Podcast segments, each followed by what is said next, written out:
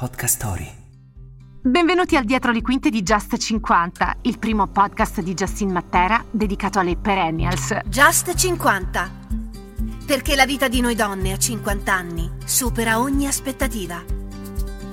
In questa puntata esploriamo qual è il luogo del cuore delle ospiti di Justin. Che posto ricorda loro l'infanzia? E qual è stato il viaggio più bello che hanno fatto? Ascoltiamo Sabrina Schillaci e Monica Cordiviola, protagoniste delle scorse puntate di Just 50. C'è un posto luogo che non hai mai visitato dove vorresti andare? Sì, in Patagonia. Ah, che bello. In bici, ovviamente. Qual è il posto dove sei stata che ti è piaciuto di più? Ma io sono andata fino a Santiago in bicicletta e per cui tutto il viaggio fino a Santiago è stato bellissimo e soprattutto la Provenza. Quale è il luogo che ti ricorda più l'infanzia? Quale luogo? La Sicilia.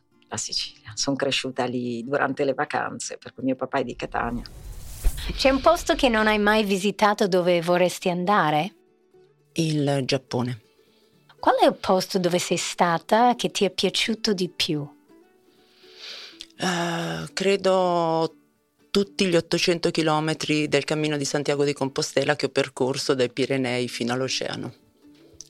Quale luogo ti ricorda di più l'infanzia? Beh, il luogo dove sono nata, Massa Carrara, però poi tendenzialmente Torino, perché a Torino sono, ho fatto tutti gli anni della mia crescita scolastica. Oltre a Sabrina e Monica, ci sono anche Susanna Messaggio e Chris Raikor che ci hanno svelato qual è il loro viaggio nel cassetto. Ascoltiamole insieme. C'è un posto o luogo che non hai mai visitato dove vorresti andare?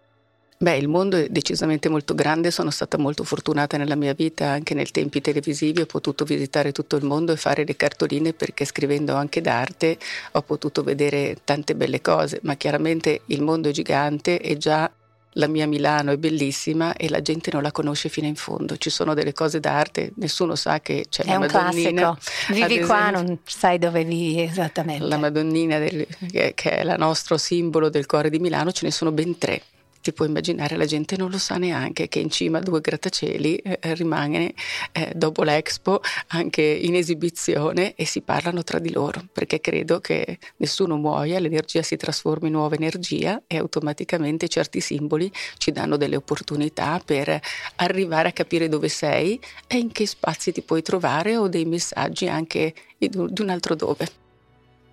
Interessante. Qual è il posto o luogo dove sei stata che ti è piaciuto di più?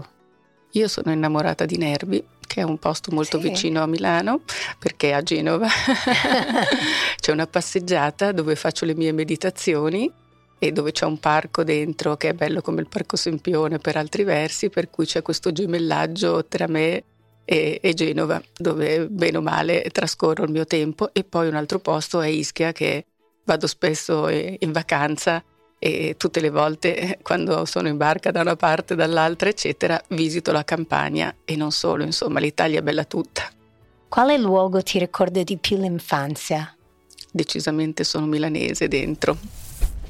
C'è un posto luogo che non hai mai visitato dove vorresti andare? Il Giappone. È, non è vero. non è vero? Non lo so, cioè, ti, sto pensando Ti è venuto così, non lo sapevi neanche tu. No, non voglio andare in Giappone. Cosa dico? dico? No, Sud-Est Asia mi piace moltissimo, però ci sono già stata, tipo No, Bali. Ok, ok. Cambio okay. risposta. Bali.